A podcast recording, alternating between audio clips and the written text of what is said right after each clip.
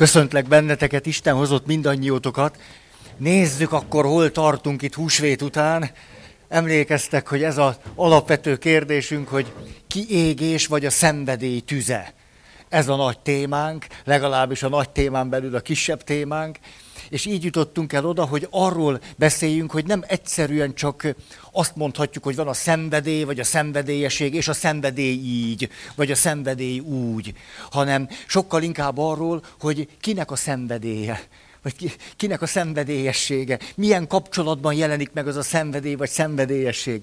És így eh, Fritz Riemannhoz érkeztünk el, mégpedig abból a megfontolásból kiindulva, hogy tulajdonképpen a szerelem, a romantikus szerelem, a szenvedélyes szerelem mindig akarva, akaratlanul, tudatosan vagy nem, elvezet bennünket a személyiségünknek a rengeteg rétegéhez, és annak a mélységeihez, a tudott és tudatlan, ismerős és ismeretlen világához, és ha tetszik nekünk, hanem, ha akarjuk, hanem, éppen a szerelem révén, a romantikus szerelem, az idealizált romantikus szerelem, és aztán a szenvedélyes szerelem révén elkezdünk saját magunkkal találkozni. Ha akarjuk ezt, ha nem.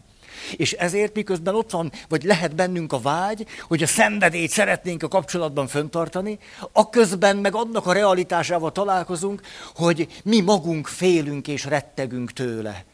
Valamilyen oknál fogva mindegyikünkre jellemző valamilyen alapvető félelem, ami éppenséggel az ellen hat idebent, hogy akarjuk és valósítsuk egy tartós kapcsolatban a szenvedélyesség fönnmaradását. És akkor használtuk ezt a négy széket, emlékeztek, most csak utalni szeretnék rá, hogy, hogy akkor ez mi is. Hát az, hogy valamelyik széken mindegyikünk ül, sőt általában azt lehet mondani, hogy van két gyöngép székünk. És a két gyöngép szék az jellemez bennünket abból a szempontból, hogy van valami ősi és alapvető félelmünk, és ez az ősi és alapvető félelem bent lesz a szerelemben, bent lesz a kapcsolatban, bent lesz a szenvedélyben, és ha akarjuk, ha nem, ezzel sokszor éppen ezekben a viszonyokban találunk, a, találkozunk a legélesebben, a legmarkánsabban. Ah, vagyis, és akkor mondom, az elsőt emlékeztek, de nem a kifejezés az érdekes, hanem annak a tartalma, hogy amikor valakit így hívják, hogy skizoid, de tök mindegy, hogy hívják. De így akkor utána tudtok nézni, az a valaki, aki minél közelebb kerül valakihez, minél inkább fölmerülne annak a lehetőség, hogy átadja magát egy szenvedélyes szerelemben valakinek, ez számára annál nagyobb rettenet mert pont az önátadástól fél, ez a legmélyebb félelme. Nem azért, mert az önátadásra úgy tekint, mint valami rossz dologra, hanem azért, mert a számára azt a tapasztalati valóságot hozza föl, ami egy gyerekkori sérülésnek a tapasztalati valósága, hogy el fogok veszni. Ő nem az ön átadásnak, a valakivel levésnek, a valakiben levésnek, az egyesülésnek, az egységnek az élményét éli meg. Ha egészségesek vagyunk, ezt meg tudjuk élni. De ha sebzettek vagyunk, akkor kevésbé ezt éli meg. Minél inkább közeledne a, a szenvedélyes egyesüléshez, minél inkább ott lenne, hogy elveszítse a fejét, minél inkább ott lenne, hogy valakiben és valakinél lenni, hogy átadni magam és a többi. Ez számára egy hihetetlen méről fakadó félelmet kezd el fölszínre hozni. Hogy ha odaadom magam, elveszek. Hogy bekebelezel, hogy elpusztulok, hogy nem leszek többé magam, hogy elvész a tudatosságom, elvész az a minimális kontroll, amivel saját magamat föntartom, és ha az elvész, akkor nem leszek. Ha, a tudatvesztéstől, a kontrollvesztéstől, az önmagam elvesztésétől valami, való ősi félelem nagyon sokakat megakadályoz abban, amit egyébként egy másik széken ülve annyira szeretnének a szenvedély beteljesedését. Csak mi magunk éljük át azt, hogy van bennünk egy aggodalom és félelem, hogy ne, ne, ne, csak ezt ne. És aztán ülök át a másik székre, de az inkább itt van, ő pedig az, aki azt mondja, hogy ha a szenvedélyes szerelem az nagyszerű, nagyszerű, csak távol ne kelljen lenni. A szörnyű. Hát, hogy közben meg kiderült, hogy a vágyat a távolság szítja. Ugye, hogyha mindig ott van, mindig ott van, mindig ott van, mindig ott van, hogy vágyakozzak rá? Már el is felejtem, milyen valakire vágyakozni, mert mindig beleütközök. Hát ha, hogy szok, szoktuk, vagy tátok, vagy nem is tudom hogy ütközünk a Blahán nyolckor. Hát ha állandóan beleütközök, már arra nincs tér, hogy vágyakozzak. A vágyakozáshoz távolság kell, tér kell, az ismeretlen kell, a kiszámíthatatlan kell, de hogyha én azt mondom, annál félelmetesebb nincs, mint egyedül maradni. Az a legfélelmetesebb. És akkor egy hatalmas mondat terebélyesedik bennem, szükségem van rád, de ez megy tovább, nélküled nem tudok élni. Mm. És hogyha valami lohasztja a vágyat, akkor az az, ha azt hallom, hogy nélkülem valaki nem tud élni. Ó, te jó, én most akkor mit csináljak? Ez aztán a felelősség, ez aztán a munka. Hát hol marad a szabad szenvedélynek a tere, hogyha nem bírsz nélkülem élni? Hát akkor felesett tréf, hogy mit teszem este. Nélkülem nem tudsz élni. Szóval akkor itt létrejön egy félelem, és ebben a félelemben nem merek neked szabadságot adni. Nem, magamnak se adok. Nem is kell a szabadság, magunk között szólva. Csak a bajnak van. Ne legyen szabadság, hanem holtomigla, holtodigla, mi örök kötelék. És ebből a kötelék a legjobb. Legyen örök kötelék, és lássam mindig a derekadon. És akkor kicsit meg tudok nyugodni, és biztonságban vagyok, és úgy érzem, hogy nincs baj, hogy ha én zuhannék, és a te derekadon ott a kötél, és te megtartasz. Jaj, de jó. És ezért én néha elengedhetem magam, és te tartasz, és te szeretsz, és te velem vagy, és én számíthatok rád. Ah, egy kimondani is jó. Lenne, ha így lenne, de sajnos te állandóan menni akarsz. Akkor a férfi azt mondja, hogy nyilván férfiak, nők is tudnak depresszívek lenni, nem depressziósak, hanem depresszívek, hogy ez egy alkat, ez semmi, semmi baj nincs egy depresszív alkattal, ő normális. Csak ez a sajátosság, a skizoid is normális, nem skizofrén, hanem skizoid, ez az alkati, na, sajátossága. Ezért akkor a férfi, a depresszív férfi azt mondja, tudod mit? Majd én sokat keresek, és neked nem kell elmenni dolgozni. Jaj, de jó, aztán nem mész el dolgozni, és akkor hazamegyek, te mindig itthon vagy. De én eltartalak ám, és kényeztetek tejbe, bajba füresztelek. De te legyél otthon. Mindig tudjam, hol vagy. Kérek uzsit, tíz órait, csörög rám, mindig legyél kéznél. Ha én hívlak, vedd föl, e-mailre válaszolj, két órán belül de én azért mégiscsak azt a képet őrzöm magamban, hogy én egy igazi férfi vagyok, aki eltartja a nőt. Mellettem egy nőnek nem kell dolgozni. Na. És az egész mögött az van, hogy el nem menj. És mindenféle férfiak fognak legyeskedni körülötted. Különben is a mai világban már a nők a munkahelyükre is kicsípik magukat, már nem lehet akárhogy olyan slamposan. Kivéve a szociális munkás vagy akkor lehet slamposan.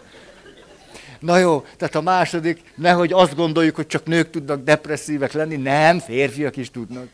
És éppenséggel ez, hogy mindig közöl, mindig velem, mindig biztonság, mindig, mindig, mindig, ez a vágy és a szenvedély ellen hat. Miközben ez egy nagyon mély és ősi félelmem. Szeretném egyfelől a szenvedélyt, és ha másfelől pedig ellene dolgozok. Aztán a harmadik lehetőségünk ez volt, őt így hívják, hogy kényszeres.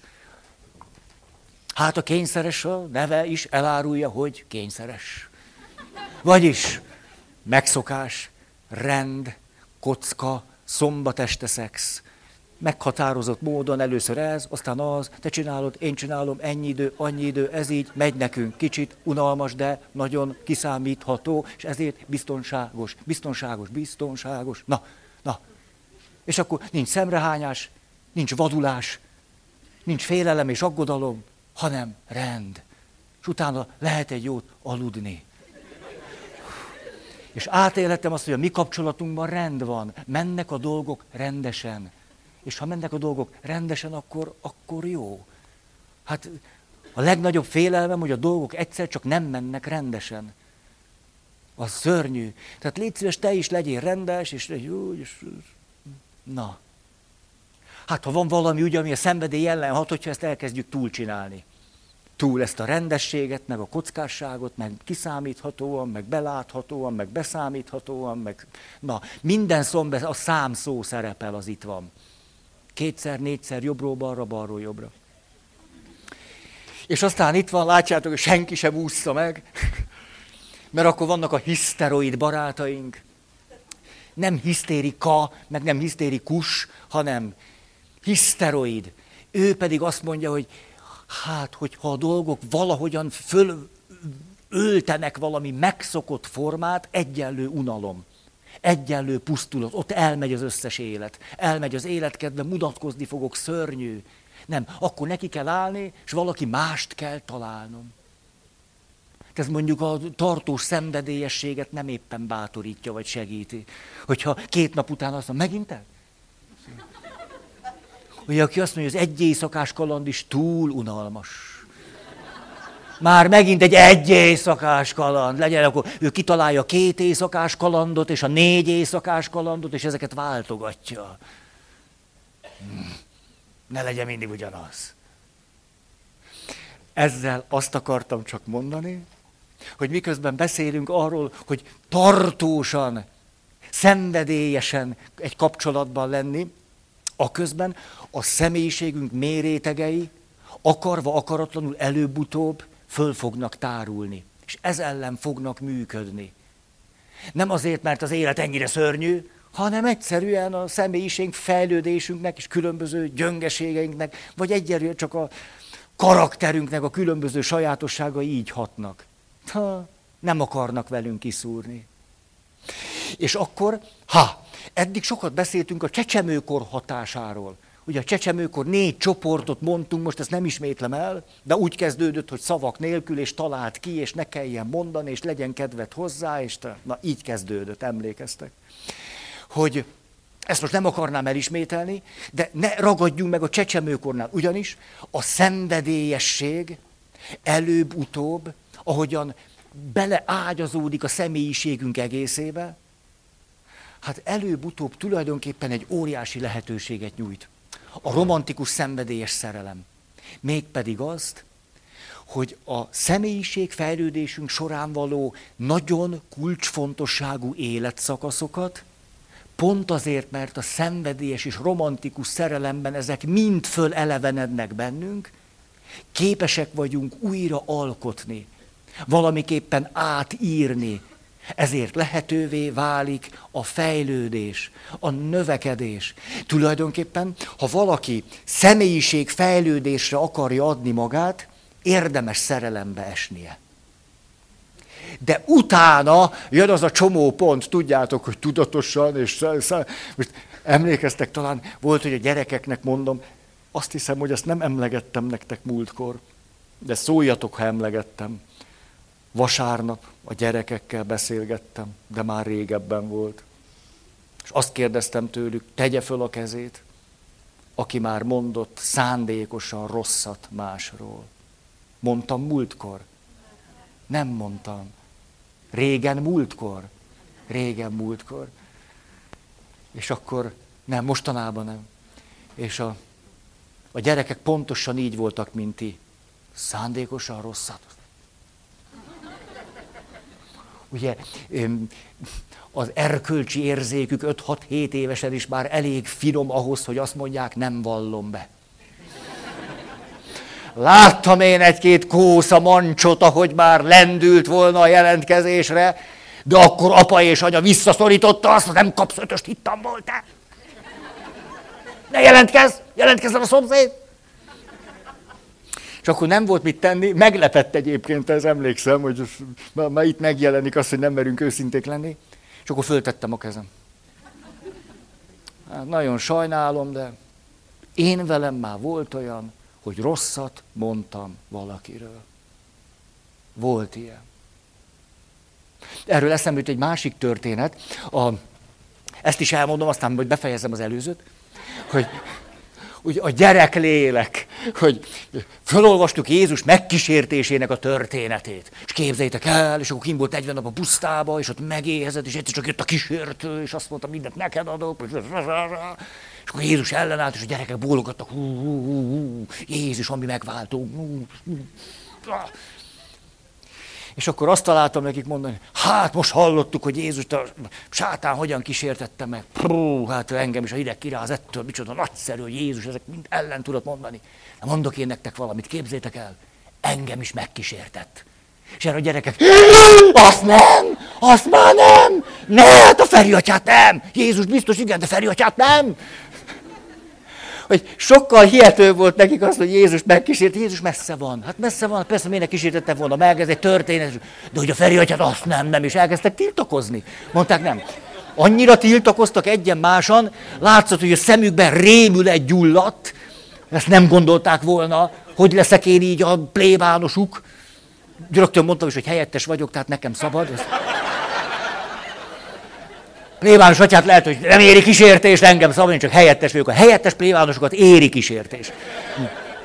Ez egy kicsit megnyugtatta őket. És akkor rögtön el kellett mondanom három kísértésemet. Hát tudjátok, ha valamikor síri csönd volt a templomban,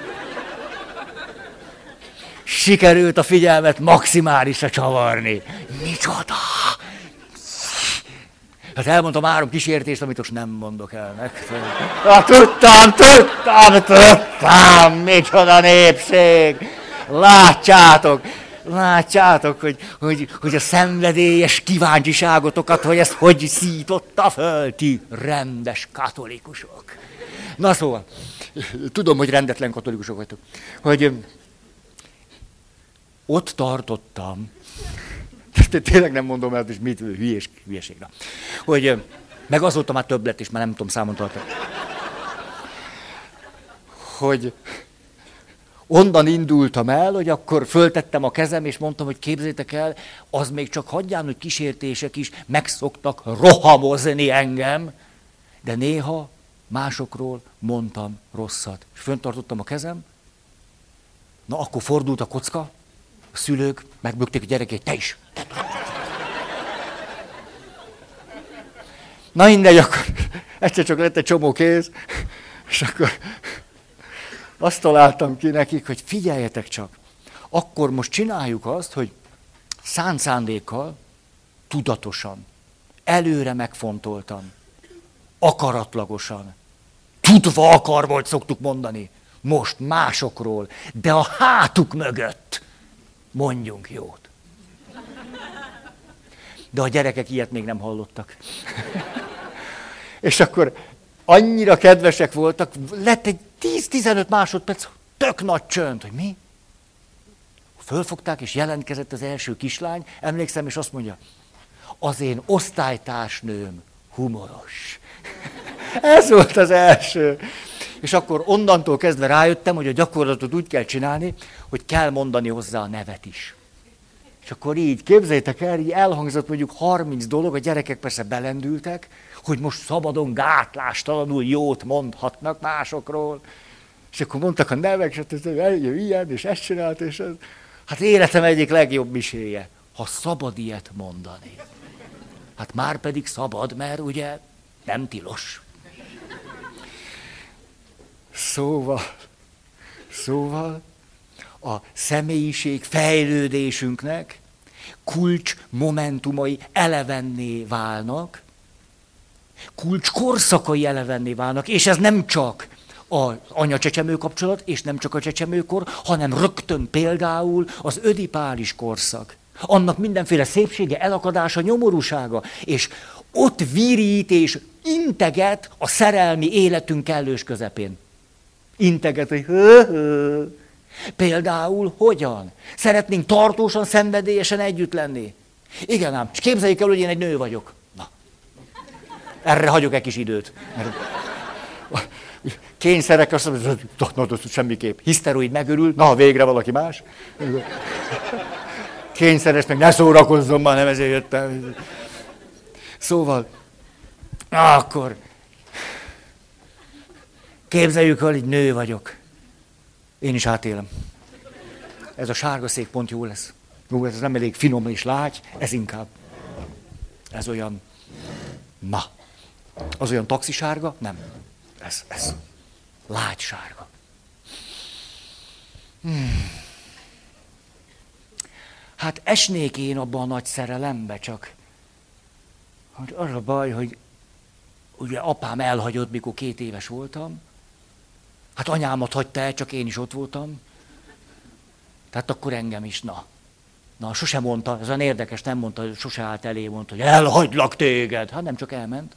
Anyámnak mondta, hogy elhagylak. Engem meg csak ott hagyott. Az ödipális korszakban nagyon nagy dolog, hogy a kislány tud azonosulni az édesanyjával, előtte viszont történik valami nagyon fontos dolog, szerelemre gyúl az apja iránt. Mert hát azért az apjánál jobb pasi nincs a földkerekén.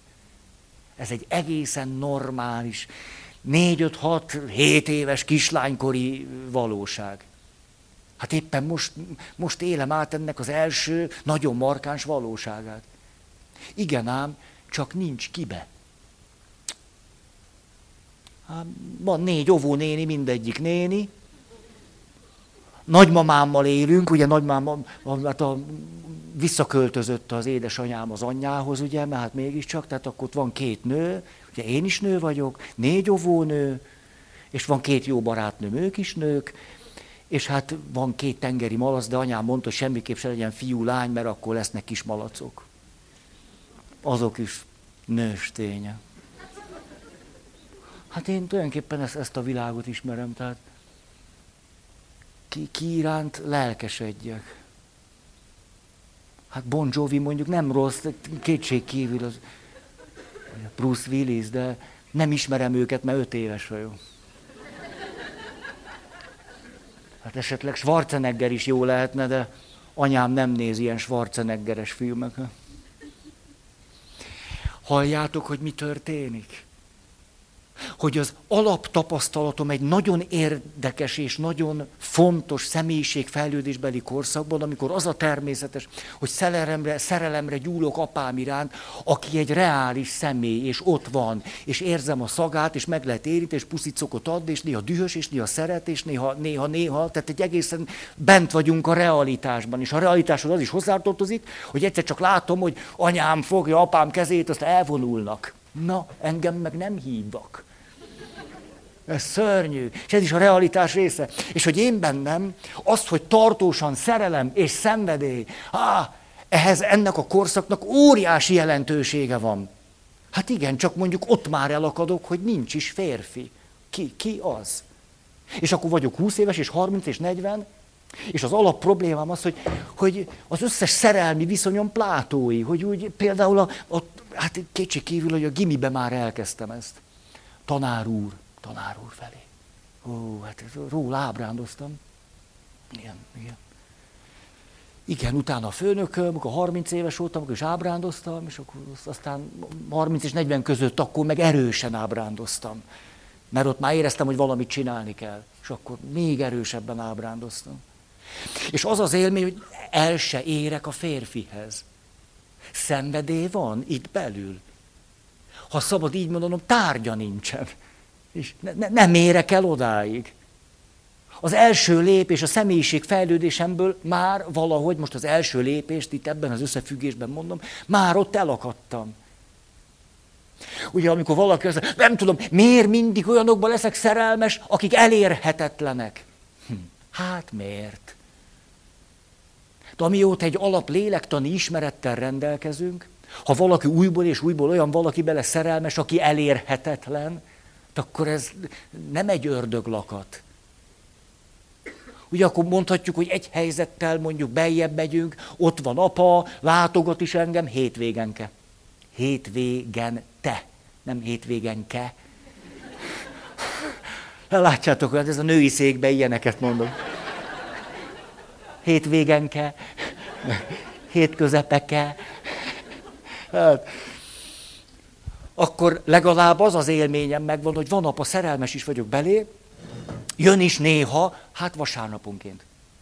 Szombatonként elvisz, vasárnap megint anyáé a szombat. A szombat, de tulajdonképpen, hát szóval, hogy mindig balhé van körülötte, mindig, mindig látom, hogy anyámnak nem tetszik, mindig van balhés, és a apám is néha lemondja, szóval hát vagy van, vagy nincs. Ugye erről a helyzetről már sokat beszéltem, ezt nem akarom hosszabban mondani. Ugye egyenes út, ahhoz a tapasztalati világhoz és világba, ahol a szeretői viszony hozza és másolja azt az alapélményemet, hogy a legfontosabb férfi hetente egyszer-kétszer van, de minden esetre valahogy, valahogy mindig olyan van is, meg nincs is kicsit kínos. Ez pontosan ugyanaz a dinamika.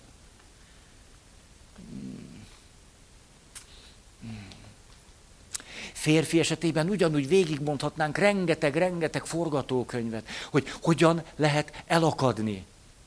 Hogy milyen az, amikor például férfiként azt élem meg, hogy anya teljesen az enyém. Nem rossz dolog az a vállás, nyuszifülek. Itt van anya, azóta anya az enyém, enyém, enyém. És tulajdonképpen az az érdekes, hogy már öt évesen azt csinálja, amit mondok. Ah, nagy királyság. Tényleg, tényleg, valahogy mindig elérem. Aha, mert csak én vagyok neki. Ez tök jó. Én vagyok neki, úgyhogy engem szeret, mindig is mondja, mi lenne velem, ha nem lennél, de én vagyok. vagyok, vagyok, vagyok, ezért minden az enyém, minden. Anyán nem kell osztozni. Csók nektek, szegény nyomorultak, akinek apjuk és anyjuk is van. Én nekem nem kell osztozni anyán. Anya teljesen az enyém. Ho, ho, ho, ho. Na. Így vagyok, most vagyok 50 éves, anya az enyém. Most is. Na. Még süt. Még azt mondja, Ferikém, ameddig én vagyok, vasárnap megcsinálom azt a rántott csirkét. Hát csak csinálja is. Ugye, egy anya, ettől anya. Hm. Csak jó, hogy van hova hazamenni. Jó, ezeket nem szeretném a végtelenségig mondani, csak kifejezni azt, hogy van egy a csecsemő, anya-csecsemő kapcsolat után van egy másik nagyon kitüntetett korszak, hogyha utána akartok olvasni, az ödipális korszak. Szerelmessé válok az ellenkező nemű szülőbe, aki ugye vagy van, vagy nincs, vagy elérhető, vagy nem, fizikailag elérhető, vagy elérhetetlen, fizikailag van érzelmileg elérhetetlen, ez meg fogja akasztani azt a belső fejlődést, aminek a segítségével tartósan, szenvedélyesen tudok valakit szeretni. De mi ebben a jó hír? Ugye az hogy na szép, most Jézus föltámad, meg jó, most megyünk lefele, legalább valami lelkesítőt mondani. Mi a lelkesítő ebben? Hogy ennek a belső tapasztalati világa és sebzettsége, ha akarjuk, ha nem, elő fog kerülni. E, így leszünk szerelmesek ezzel a sérültséggel. Ez azt jelenti, hogy 30-40-50 évesen lehetőségünk nyílik ezt a világot kinőni, kifejlődni, túlnőni rajta, gyógyulni, megtenni azt a lépést a szerelmemmel, amit nem tudtam megtenni apával és anyával. Ez plusz terheket fog a szerelmemre róni. De ő is rója a plusz terheket rám, úgyhogy 50-50. Mert őnek is vannak elakadásai. Néha én viselek itt több plusz terhet, néha ő visel több plusz terhet. És lehetővé válik, hogy egy elakadáson valahogyan túl lendüljünk. Hi. Ezért, ha valaki akar fejlődni, növekedni, tá, legyen szerelmes. Adja a fejét egy tartós, szenvedélyes kapcsolatra, lesz ott annyi lehetőség a fejlődésre. Hú, akarsz egy kalandos életet? Nosza neki, lesz. Lesz. Annyi tér lesz, hogy csak na. Ez a jó hír. Hogy fölismerhetem, hogy hogyan kezdem el ismételni a csecsemőkori dinamikát, ugye erről sokat beszéltünk, most ödipáliskori dinamikát hogy hogyan jelenik meg újból és újból az elakadásom. Hogy itt vagyok nőként, és miután az a tapasztalatom, hogy apa csak szombatonként van, és szombat este ránéz az órája, azt mondja, jaj, hát Iluskám, most már tudod, anyád mérges, ha késünk, és ezért elmegy. Ez az élményem. Ezért például esténként én elkezdek szorongani. Este, este, én nem tudom, hogy ez este a leg, valahogy este a legzűrösebb. Este a legzűrösebb. És nem értem, hogy miért. Hogy úgy napközben valahogy jól mennek a dolgok, és amikor úgy este lesz, én milyen, a, valahogy akkor leszek bizonytalan. És ne, de, de, de, de miért van ez? Hm. Mert mondjuk 8-10 éven keresztül begyakoroltam azt, hogy este nekünk el kell válni. Hogy reggeltől estig vagyunk. Estétől reggelig nem vagyunk. Nosza neked szenvedélyes szerelem. És én pont akkor kezdek el mindig szorongani, belém van égve ez az élmény, amikor este lesz. Hány és hány olyan történetet hallhattunk már. Hát önismereti csoportban szinte nincs olyan csoport, hogy egy ilyen történet ne legyen. Hogy valaki azt mondja, fél évig tartanak a kapcsolataim. Algottam egy riportot, egy fiatal ember mondja, hát tartós kapcsolatom még nem volt, hát öt éves óvodás. Jó, hogy nem volt tartós kapcsolata. Még hosszan nem, de már a, a piroskával szemezek, és ha nem a piroska, akkor a rozika, vagy az iluska hogy szüleim elváltak, amikor fél éves voltam, szüleim elváltak, amikor egy éves voltam. A kapcsolataim pedig fél évig tartanak. Egy évig tartanak. Hm.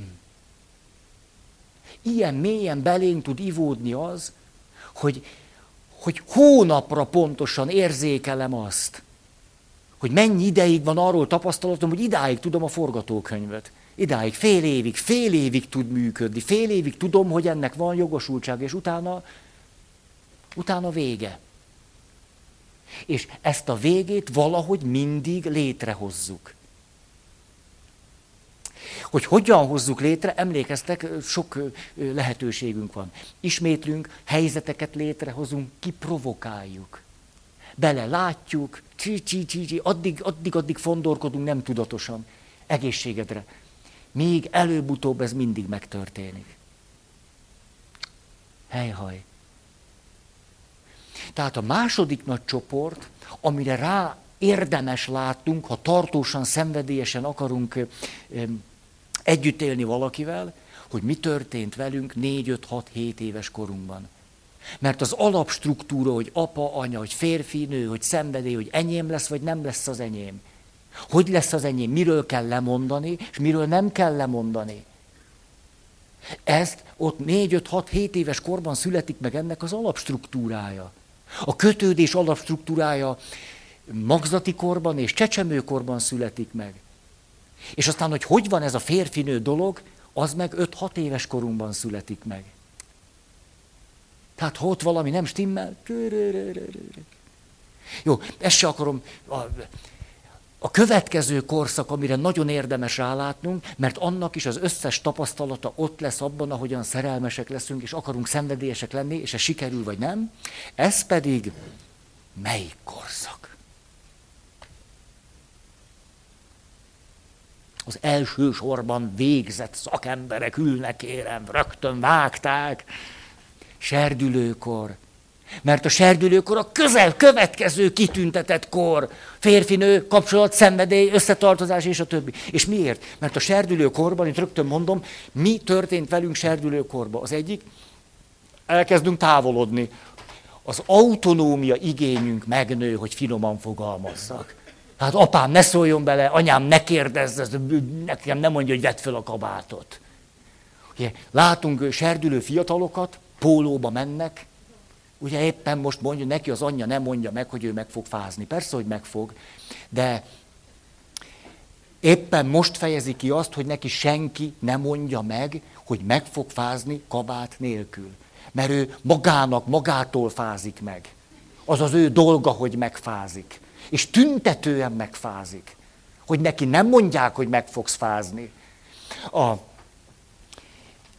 mikor serdülők leszünk, akkor elkezdjük tulajdonképpen a, a szabadság küzdelmünket az autonómiáért. És úgy érezzük, hogy a legnagyobb ellenségünk hivatalból apánk és anyánk, akik iskolába járatnak. Szerintem tök fölösleges suliba menni, de suliba kell menni. És, és akkor nem tudom, van, aki nagyon hevesen, vagy aki kevésbé hevesen, megkezdi ezt a küzdelmet, hogy saját maga lehessen hogy magára találhasson. De ugye közben miért izgalmas nagyon a serdülőkor? Mert egyszerre ott van bennünk az, hogy igen, igen, igen, autonómia, és ez kell aztán a szenvedélyes szerelemhez. Különben függőség van. Legyen autonómia, tudok távol lenni, és elengedlek.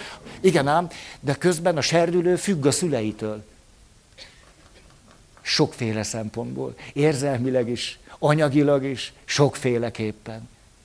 Ezért tulajdonképpen, hogy itt milyen dinamikák vannak, ez bekerül a szenvedélyes szerelem világába.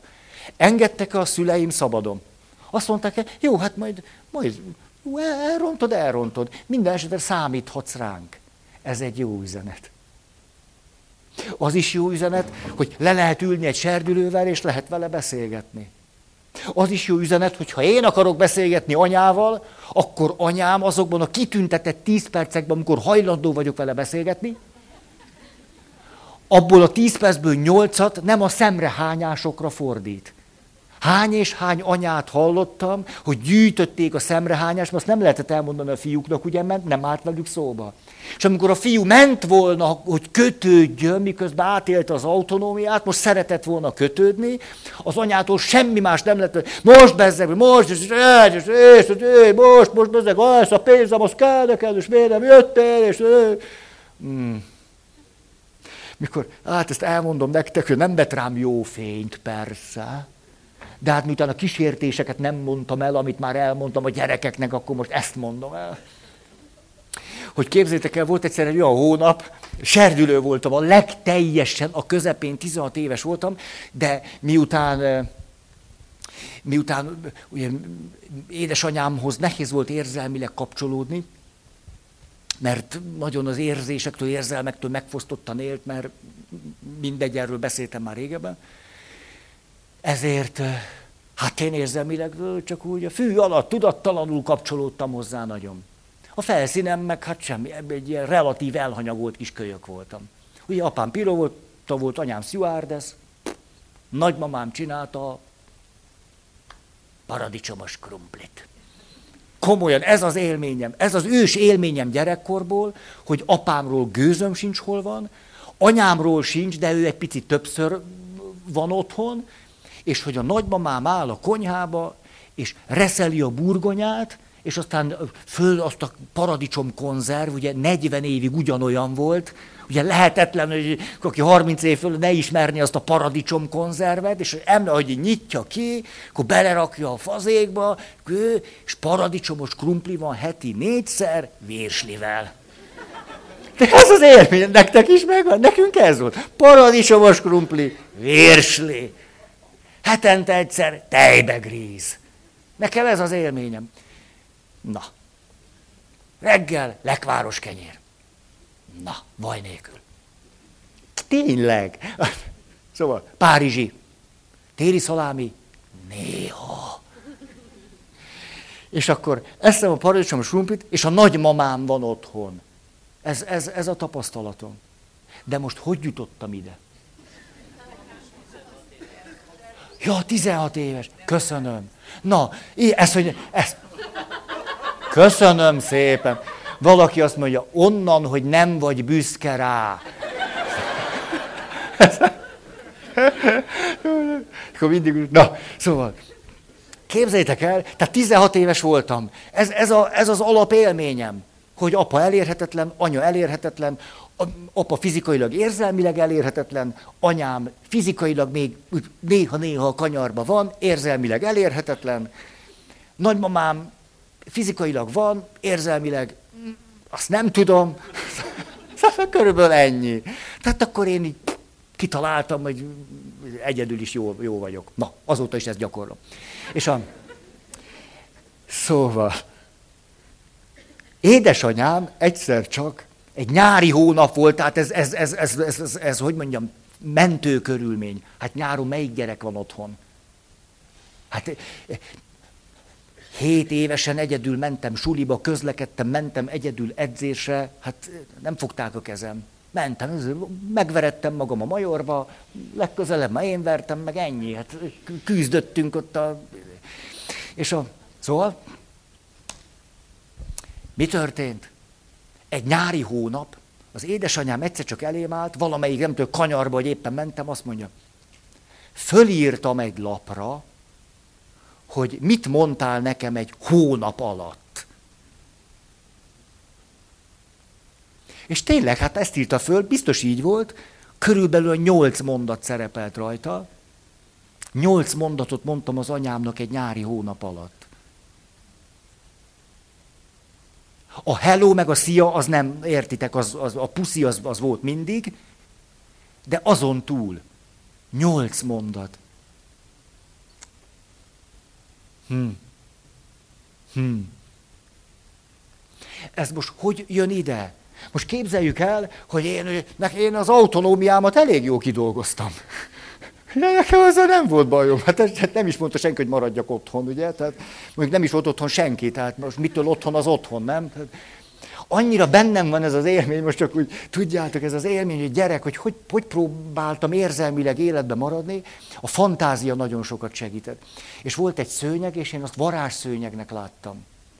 És akkor a varázsszőnyegre volt egy gombos doboz, és a gombos dobozból a legnagyobb színes gombokat, ezek olyan női kabát gombok voltak, kiraktam, és azzal lehetett a varázsszőnyeget irányítani. Ez most is megvan, és rátérdettem a varázsszőnyegre, kim voltak a gombok, mindig részletesen kitaláltam, hogy melyik gomba lehet felszállni, és le, és jobbra, és balra, és fékezni, megvoltak ezek a gombok, és én akkor a varázs szőnyeggel mentem. És valahogy képes voltam, erre is emlékszem, addig olyan érzelmi állapotba hozni magam, hogy szinte éreztem is, hogy most repülök. Na, és voltam 12 éves. A... Szóval az autonómia rész nekem nem volt nehéz kidolgozni. Mert muszáj volt. És akkor mondjuk innen indultam el, mondjuk a serdülő, aki kidolgozza ezt az autonómia részét, és megy az anyukája, és az anyukája tart neki, igen, most ide jössz? Hát nekem meg ezt a hét mondatot mondtad. Ugye? Az egyensúlyvesztés még nagyobb lesz. A serdülő kornak ez az óriási jelentősége, hogy megyek kidolgozni az autonómiámat, tudok távol lenni, nem őrülök meg tőle, ha te távol vagy, képes vagyok megállni a lábamon, nem vesztem el az eszem, nem kezdek el rémültnek lenni, aggódni, hogyha nem szólsz hozzám, vagy rossz kedved van, nem gondolom azt, hogy velem van bajod. De közben, ha megyek, akkor nem rögtön egy pofonba szaladok bele. Hát akkor egyszer csak tudom, az anyám ilyen nagyvonalúan, vagy az apám. Például az apám miután ő se tudott kötődni, mert meg traumatizált volt. Tényleg így van. Kinek van jó családtörténete, nem minden, hogy bárkinek. És a apukám háborús traumatizált volt. És hát ezért az apukám, hát na, szóval, na, úgy, úgy egy világ. Úgy, hogy mi van benne, azt nem lehetett tudni. Hát egy traumatizált szeméről nem, nem lehet tudni, hogy mi van benne. Hát ő azt úgy elrejtette, úgy bezárta, 25 lakat, azt még berakta búvárharangba, az lement a Mariana árokba, és az egészet fölrobbantotta. Tehát, hát körülbelül ez, ami, ami ilyenkor ideben van. Hát, ó, mi, mi, mi, hogy kapcsolódsz, vagy ez hogy van? Szóval, de például ezért az apámmal meg lehetett ezt élni. Hozzá mindig oda lehetett menni, mert azt a semmit ő következetesen tudta adni. Hát azt, amit ő tudott adni, azt, azt bomba biztosan tudta adni. És tudjátok, mi az érdekes, hogy ez nem kevés. Hogy nekem, aki az autonómia részemet jól kidolgoztam, de a kötődési részemet meg nem, ezért ő hozzá lehetett ebben a nagyon laza mindig. Jaj, örülök neked, Ferikém. Mikor idős volt, mindig örült, ha mentem. Anyukámon néha szemrehányás, néha akkor sírt, néha, értitek, hát normálisan érzett. És a, de az apukám nem engedte meg magának nagyon az érzéseket, ugye, mert traumatizált volt. Ezért ő kedvesen mindig beengedett, az, jaj, de jó, hogy itt vagy, gyere, ülj le, kapsz vacsorát. És akkor ennyi. Ettünk, és szép volt az élet. Vagyis a serdülőkornak kiemelkedő jelentősége van. Hogy aztán tudok-e tartósan, szenvedélyesen kapcsolódni valakihez. Mert ott, ott már megjelennek ezek a dilemmák és dinamikák, tudjátok, nem csak alapigazságok, alapdinamikák. Hogy kidolgozom az autonómiám, de amikor jövök haza, akkor lehet hozzád kötődni, mert te megengeded. Vagy fordítva, van, aki a kötődési részét dolgozza ki nagyon jól, mert apa, anya nagyon szereti, és amikor úgy, úgy azt mondja, hogy hát, fölvesz egy neonzöld miniszoknyát, mert a barátnői neonparti van, értitek? És hogyha ebben a pillanatban szívinfarktus kapnak a szülei, de még az utolsó pillanatban írnak egy SMS-t a nagyszülőknek, akik szintén, ez az autonómia törekvéseket nem fogja segíteni. Ez a másik véglet, hogy lehet kötődni, lehet tartozni, mindig lehet, mindig biztonság, és abban a pillanatban, hogy szeretnék elmenni, rög, rögtön bűntudat. Ennek a keltése, szemrehányás, mi lesz ez, aggodalom, féltés. Aj, tudod, én csak féltelek. Hát az a dolga, az a szülnek az a dolga. Tartsa meg magának.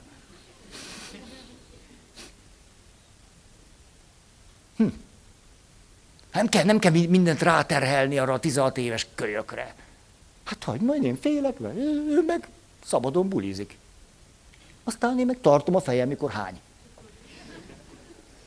Hát nem úgy van. Hát előbb-utóbb, hát ha hazaér addig, de ha nem, akkor a haverok tartják a fejét. Szóval fordítva is lehet, hogy mi történik azzal a valakivel, amikor serdülőkorban jól tud kapcsolódni, kötődni, valahova tartozni, van, van olyan, hogy otthon, és ő az autonómia törekvésekre milyen reakciókat kap. Itt már megjelenik annak az alapdinamikája, hogy közelség, távolság, távolság, közelség, kötődés, alkalmazkodás, kaland, újdonság, távolság. Ah. Azután a serdülőkor milyen szempontból is kiemelkedő? Hát keressük magunkat. És nagyon nagy kérdés, hogy ebben a családi összefüggésben megengedik-e a szülők, hogy a gyerekek a saját, valahogy a saját világukat kidolgozzák, vagy olyanok lehessenek, amilyenek ők. Vagy pedig ott pontosan megmondjuk, szeretlek, de annak ára van. Műszaki egyetem. Főleg most. Most hallom, kevés az informatikus. Hajtsál rá, fiam. Te ne akarjál, nem tudom én, művész lenni. Fogjál vissza. Abból nem lehet megélni. Ez mindig is így volt. Te annyira tehetséges nem vagy, legyél informatikus. Azt a hülye is elvégzi. Nem így van persze, értitek, most egy zülői szöveg.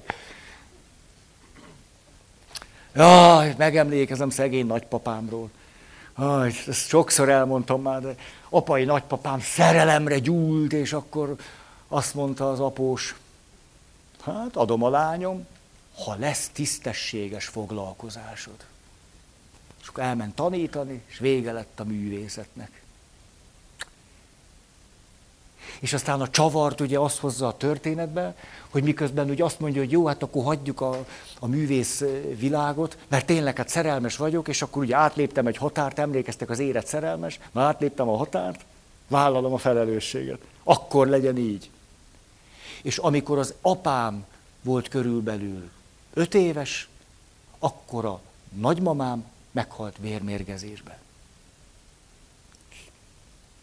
Akkor a nagypapám onnan már nem állt föl.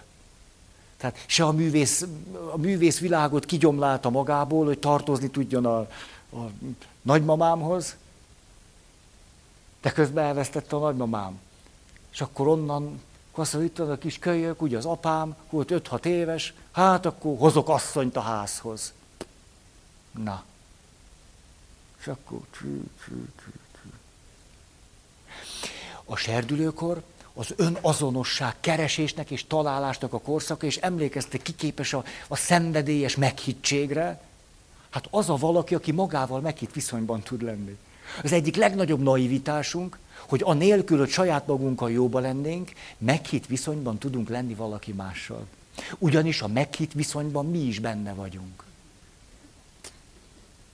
A legnagyobb nyomorúságunk, hogy úgy keressük a meghittséget egy másik személlyel, hogy a saját magunkhoz való viszony annyira töredékes és problémás, hogy tulajdonképpen nem a veled való viszony teszi nehézzé a meghitt viszonyt, hanem a saját magamhoz fűződő viszony. Ha, nem egyszer az történik, ugye, hogy nagyszerű férfiak, nők, lehet velük kapcsolódni, Na de én rajtam erőt vesz a, na, az őrület. Mert én nem tudok biztonságosan kapcsolódni saját magamhoz. Ezért a meghitt viszonyban ott van valamiféle stabilitás, az identitásomra való rátalálás, és ennek az engedélyezése. Ugye a serdülőkor milyen iszonyatosan izgalmas. Én emlékszem, hogy történelemre fakultáltam. Van még ilyen, hogy fakultálni kell? Van még? Ez, ez nem tudom. Hát ugye ki kellett választani két tantárgyat. Hát én a történelmet választottam, mert az érdekelt, meg a biológiát, mert az is. És akkor 17 éves voltam, bejött a történelem tanár, és egy olyan rettenetes órákat tartott, szörnyű volt, valahogy, valahogy a régi rendszerből megengedték, hogy tanítson, és ott maradjon, és következetesen azt a szót használta, hogy monarkia, meg anarkia, soha nem mondta hával, mindig kizárólag kával mondta, monarkia, anarkia, ezt a két szót jegyeztem meg az összes két évből, hogy, hogy ezek mit jelentenek, vagy milyen összefüggésben, semmi nem maradt meg, tehát csak monarkia, anarkia, de, de meg az ecce homo, az, az volt a következő, és a, nem volt annyira, hogy mondjam, latinos műveltségű, és a, de amit, amiért nagyon hálás vagyok neki, hogy azt mondta, hogy na akkor most, mint a maguk a történelemre fakultáltak, tehát a maguk nem csak így, nem tudom, kis kanállal eszegetik a történelem eseményeket, az onnan kezdődik, hogy családtörténet. És 17 évesen rávett, ez volt a házi feladat, de adott rá egy hónapot. Ez nagyon, hogy kérdezzem meg a családtörténetet anyámtól, apámtól, élő nagyszülőktől. Rajzolni kellett családfát. Máig hálás vagyok neki, mert egyszer csak rájöttem, hogy 17 évesen, hogy ez mennyire izgalmas. És a nagymamám kivirult, tényleg a nagymamámmal akkor kezdtem el jóba lenni. Mert a vége láthatatlanul öntötte a képeket, meg a történeteket. A kőzöm se volt, hogy ő ilyeneket tud. Apámmal először komolyan ebből a témából kifolyólag beszélgettem. 17 éves voltam, hogy életemben először az apámmal úgy beszéltem, mint mondjuk ember az emberrel. Nem csak úgy, hogy na most smarnit kérsz még? Nem kérsz? Lefeksz aludni? Ő, pisíti? Nem, igen. Ezt a történelem tanáromnak köszönhetem. Szóval, miért érdekes ez? Azért, mert az önazonosságunknak van egy társas természete, tehát identitás, társas természetű. Hogy van apa, és van anya, és vannak a tesók, és a nagyszülők, és tartozunk hozzájuk, de ahhoz, hogy magam lehessek, egy picit azért el kell innen jönnöm. El is jövök, én eljövök, mert én egy személy vagyok. Egy személy. Hát magamra kell találnom. Tudnom kell, hogy ki vagyok én, nem tudom, anélkül is ki vagyok én. Ha valaki kell, hogy legyek, nem csak annyi le, hát nem, valaki kell, hogy legyek. És a serdülőkorban elkezdjük ezt a kettőt, hogy itt vagyunk a miben, de közben megpróbáljuk kidolgozni azt, hogy én. Emiatt vagyunk ilyen szerencsétlenül pofátlanok. Ugye, mert én, én, én, és akkor emlékszem megint csak édesanyámra, hogy mondta, hogy te Feri, te olyan önző vagy. Ez nagyon szíven ütött, mert azt hittem rendes vagyok. Tényleg, és akkor elgondolkodtam rajta, hogy önző vagyok-e, és rehabilitáltam magam. Rájöttem, hogy igen, de normális. Tehát egy serdülőben ott van-e, tehát, szóval nem tudom, hát létezik olyan filmben, van serdülő szereplő, és hogy ne történne az meg, hogy nem járul hozzá a családi történésekhez. Hogy bemegy az apa, és azt mondja, eddig az én eszed, addig. Bemegy az anya, és azt mondja, szóljál már valamit hozzánk. Nem viszed ki a szemetet, nézd meg, egy vizét, szemétdombon élsz. Ugye? Nem járulok hozzá a közöshöz. Nem, mert magamra kell találni. Milyen furcsa ez. Azért nem viszem ki a szennyest. Szóval, akkor nem csak, nem csak az identitásomra akarok rátalálni, vagyis, hogy ki vagyok én, hogy szabadon meg tudjak állni, ha, hanem közben pedig Szabad-e tartozni hozzátok úgy, tudok-e tartozni hozzátok úgy, hogy éppenséggel most pofátlanul mentem el, és azt mondom, hogy én, én, én, én. Hogy a kettő létezik-e együtt, vagy nem. És mikor apám azt mondja, hogy akkor fel is út, le is út, akkor megtanulom, hogy a kettő nem létezik együtt. Mert létezik a fel is út, le is út, meg létezik az otthon. Ha otthon vagyok, nem lehetek magam. A fel is út, le is út, ott magam lehetek, csak ott nincs otthon. És leszek egy örök csavargó. Mert azt mondja, magam akarok lenni, csavarogni kell. Vagy akkor rendben van, akkor ugye, ahol büdös van, legalább meleg is van alapon. Na, akkor legyen így. Tehát a serdülőkor döntően hozzájárul annak a tapasztalata, hogy milyen belső késztetéseim, dinamikák fognak jellemezni bennünket tartós, szenvedélyes kapcsolatra, vágyakozásunkban és törekvésünkben. Most ránézek az órámra, három perc van, és leírtam 18 pontot, valószínű, hogy ezt már nem fogom tudni elmondani. Pedig nagyon rajta vagyok. Szóval, arra gondoltam, hogy akkor a fejlődés részéről szeretnék beszélni. Hogy ott van bennünk a csecsemőkor, az ödipáris korszak és a serdülőkor összes szépsége és nyomorúsága, a lelkünkben hordozzuk annak az összes lenyomatát és következményeit, mikor szerelmesek leszünk, elevenné válik az összes nyomorúságunk. Az összes szépséggel együtt. Kétség kívül. Nem bírjuk kikerülni magunkat. Állandóan saját magunkba fogunk botlani. Szóval hiába az, szerelmes vagyok beléd, és állandóan magammal találkozom. De folyton folyvást, ott vagyok, és már úgy szeretnék csak veled lenni, és nem megy mert mindig magamba fogok botlani. És hogy akkor hogyan lehetséges a fejlődés, erről szeretnék, nem akarom, hogy ezeket hosszan, csak ugye az első így volt, hogy szavak nélkül, emlékeztek, csecsemőkortól indulunk, szavak nélkül, szavak nélkül ne is kelljen szólni, te találd ki, és csináld meg, és legyen hozzá kedved. Szavak nélkül.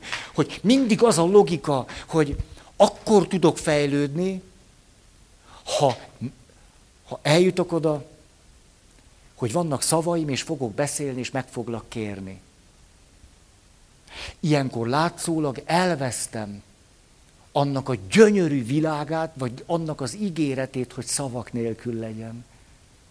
Ezért nem akarok áttérni egy másfajta működésre, hogy kérjelek, vagy mondjam, nem szeretném. Föntartom ezt a vágyam, hogy hát, ha lesz majd olyan jó, mint amikor pici voltam. Amikor pici voltam, se volt ez, ez de hát, ha most lehet.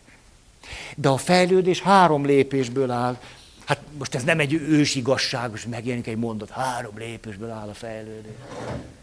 Hanem először, ahogy kiindulunk ezt, hogy szavak nélkül, a anya rám hangolódik, megadja nekem azt, amire szükségem van.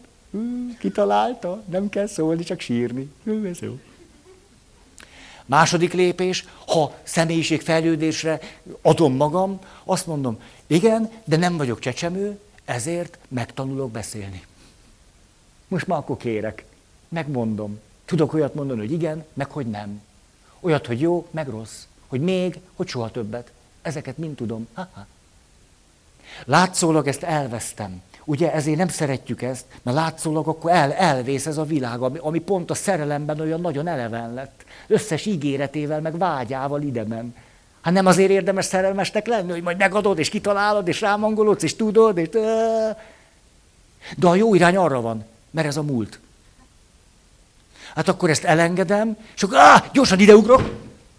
És itt mi történik? Egyszer csak rátalálok arra a szavak nélküli világra, ami ennek a folyamatnak valamiféleképpen gyümölcse vagy eredménye. Például, hogy mondjuk, fekszünk egymás mellett az ágyban,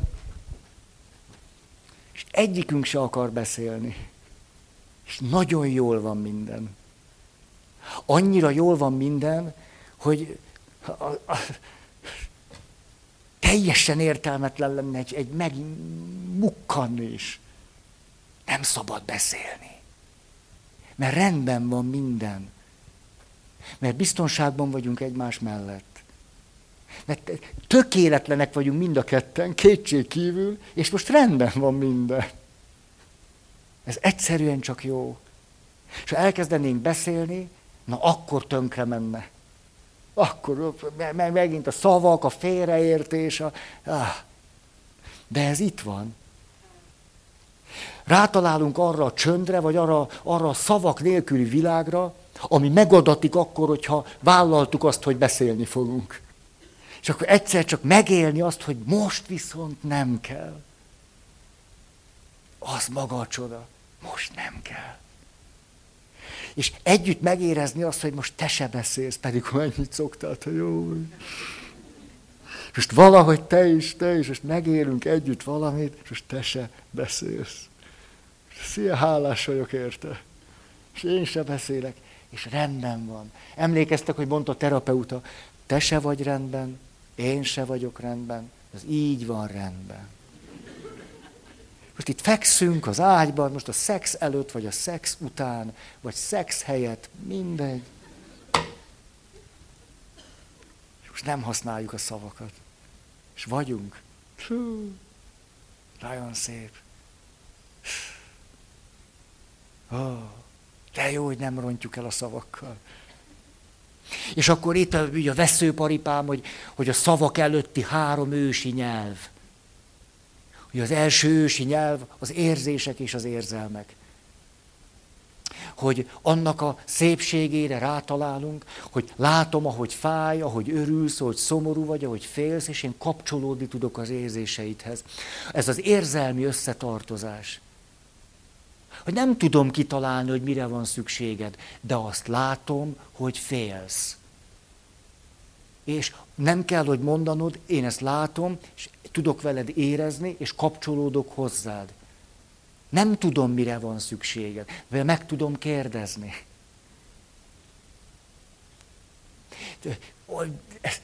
Lehet, hogy derülni fogtok, mert ebből a történetben is ott van ez a, ez a kettőség. Temettem, és a temetésen kiértünk a sírhoz, és akkor ugye ott mindig van egy kis olyan, olyan rendeződés, helyezkedés, hogy én valahogy megpróbálok úgy állni, hogy a sírások odaférjenek a sírhoz, hogy majd rakják be a, a földet, de közben, hogy hát közel állhassanak ott a közeli családtagok, és akkor, hogy amikor majd elhúzzák a koporsó után azt a hosszú deszkát, akkor azt valóban ki lehessen húzni, na mindegy. Tehát papként ott fölmérem, akkor hova állok, és ide állok, és a kántor is odaférjen, és lehetőleg mondjuk térdig ne legyek sáros. És akkor nézem, hogy megérkezik a férfi és a nő, valamelyiküknek a, a szüleit temettük. Azt hiszem talán a férfinek volt a apukája vagy anyukája. Tök mindegy. És ott állt akkor, odaérkeztek, én már ott voltam, ugye mindig én vagyok elől, a kántor, megérkeztünk, odaérkezett a férfi, és akkor mellé állt a nő, és persze én akkor mindig nézem, most jó helyen vannak, na. És akkor a férfi valahogyan ösztönösen fogta, hogy átkarolta a feleségét. És a felesége pedig valahogy ugyanazzal a természetességgel, ahogy a férje ott a temetésen a koporsó előtt, mielőtt behelyeztük volna ott a sír gödörbe, fogta és megmarkolta a férje fenekét. És így átölelte a feleségét, a nő pedig. És nyilvánvaló teljesen tudattalan volt ez, Hát biztos megkérdezném, hogy ez hogy volt, akkor nem emlékeznének rá. Ez az érintésnek a gyönyörűsége.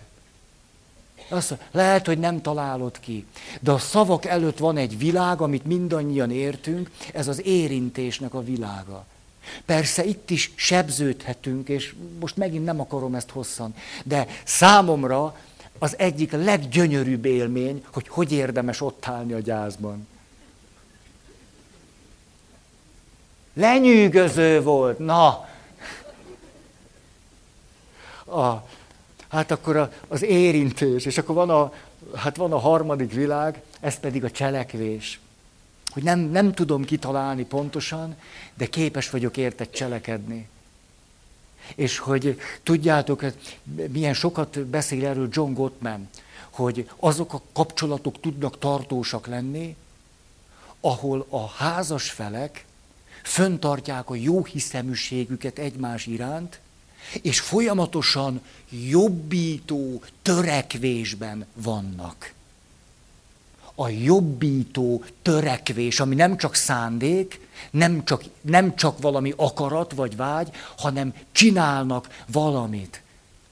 És amikor ahhoz a szavak nélküli világhoz tudok kapcsolódni, hogy látom, hogy te ezt most értem, csinálod. Hogy te egyébként nem szeretsz már este 11-kor elkezdeni velem beszélgetni. Már befejezni se szereted ilyenkor, már tízkor szereted befejezni, nem elkezdeni.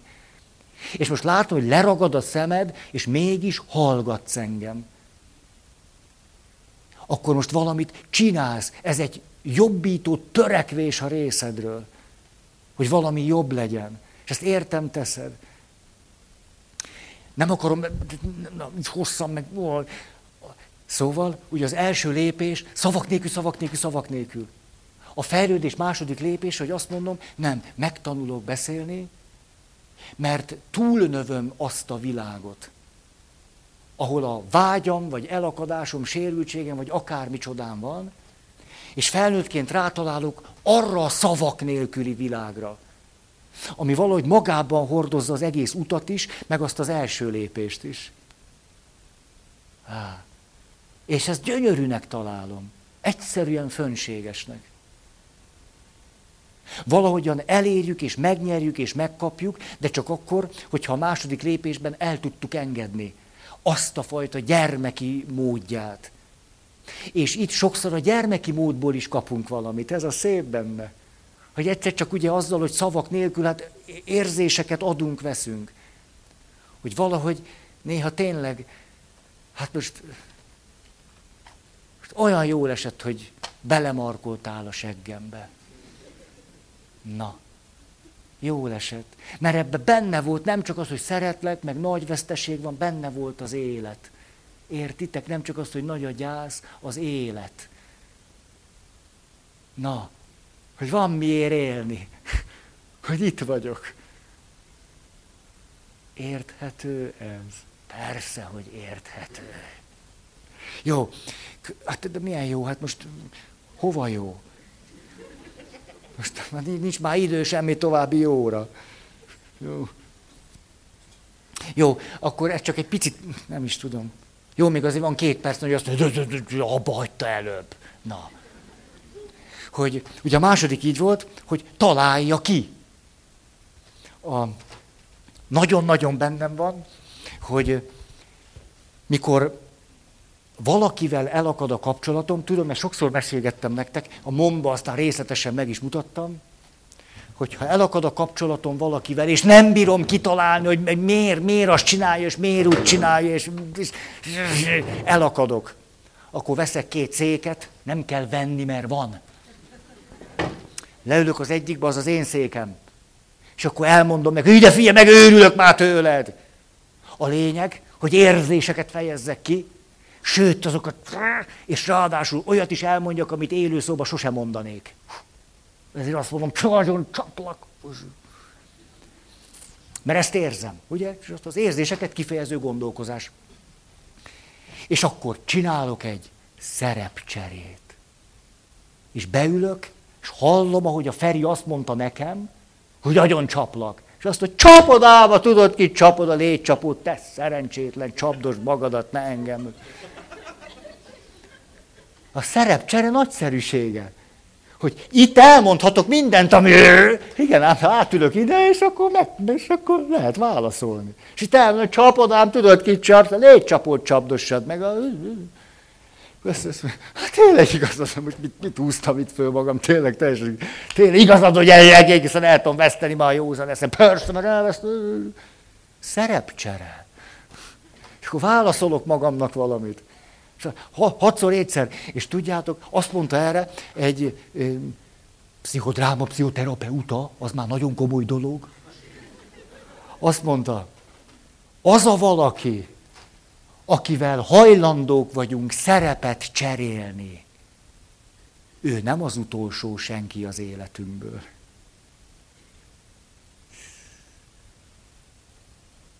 Hogy én veszem az időt és az energiát, hogy nekiálljak veled szerepet cserélni, hogy megéljem, hogy innen milyen az élet, és válaszoljak, és nem az utolsó senki. Ez a találja ki. Hogy az első lépésben azt mondja, találja ki, szavak nélkül, találja ki, tudja magától, jöjjön rá, értse meg, érezze meg, azonosuljon, őt, ő, tudja. A második lépés azt mondom, hmm, Se nekem, se neki nem kell tudnia magától. Nem kell tudnom, nem kell tudnom érteni. Lehet, hogy tök más, mint én, fogalmam sincs, hogy mit él meg, gőzöm sincs. Egy valamit tudok, föntartom a gyermeki kíváncsiságom, és azt, hogy fontos vagy nekem, és szeretném érteni, de elismerem, hogy gőzöm sincs, hogy mi van veled. Nem tudom. Ezért elkezdek szerepet cserélni veled, és végül eljutok oda, hogy történik valami, valami olyasmit érzek, értek, vagy sejtek meg, amit ott nem tudtam. De itt tudok. Mikor valakivel elkezdünk szerepet cserélni bele a nadrágjába, a cipőjébe, a bőrébe, akkor sohasem nagy változások jönnek létre, csak mindig valamit megérzek, amit egyébként nem éreznék. Valamit megsejtek, valamire rájövök. És ez pont a szükséges változás. Emlékeztek a kölcsönös neurotikus allergiánál. Egymást pont a gyönge pontunkon irritáljuk. Megőrülünk egymástól. Ez van egy tartós szenvedélyes kapcsolatban. Megőrülünk és megőrítjük egymást. Kölcsönösen. Előbb-utóbb ez megtörténik. A kimenetel nem az, hogy kompromisszumokat kötünk, mert nem tudok kompromisszumot kötni attól, amitől megőrülök. Most akkor jó, rendben, akkor csak félig őrülök meg, vagy félig pusztulok el, vagy félig fulladok meg. Hát ilyen nincsen. Ezért nem akarok kompromisszumot kötni. Ezért válik ádázzá a küzdelem. De azt mondom, arra veszek energiát, hogy megpróbáljam megérteni, hogy miért csinálod azt, amitől én megőrülök. Ezt megpróbálom megérteni. És ha befektetem az energiát, beleértve akár a gyerekkornak, akár több generációnak a látása, hogy mi is volt veled, egyszer csak megértem, hogy miért csinálod azt, amivel engem kikészítesz. És ettől kezdve valami olyasmit fogok érteni és tudni, amit ott nem. És akkor már itt van, hogy szavak nélkül, de közben az is, hogy tudom. Ha. Ezt megint lenyűgözőnek tartom, hogy valakit annyira fontosnak tartok, hogy hajlandó vagyok azt az energiát befektetni, hogy megértsem, hogy mi van vele. És ez csak akkor lehetséges, ha érzelmi munkát vállalok. Mert csak fejben nem jövök rá. Ez nagy dolog. És így jutok el oda, hogy ki tudok találni valamit, amit egyébként nem tudtam. De itt ki tudom találni. Nagyon köszönöm a figyelmet.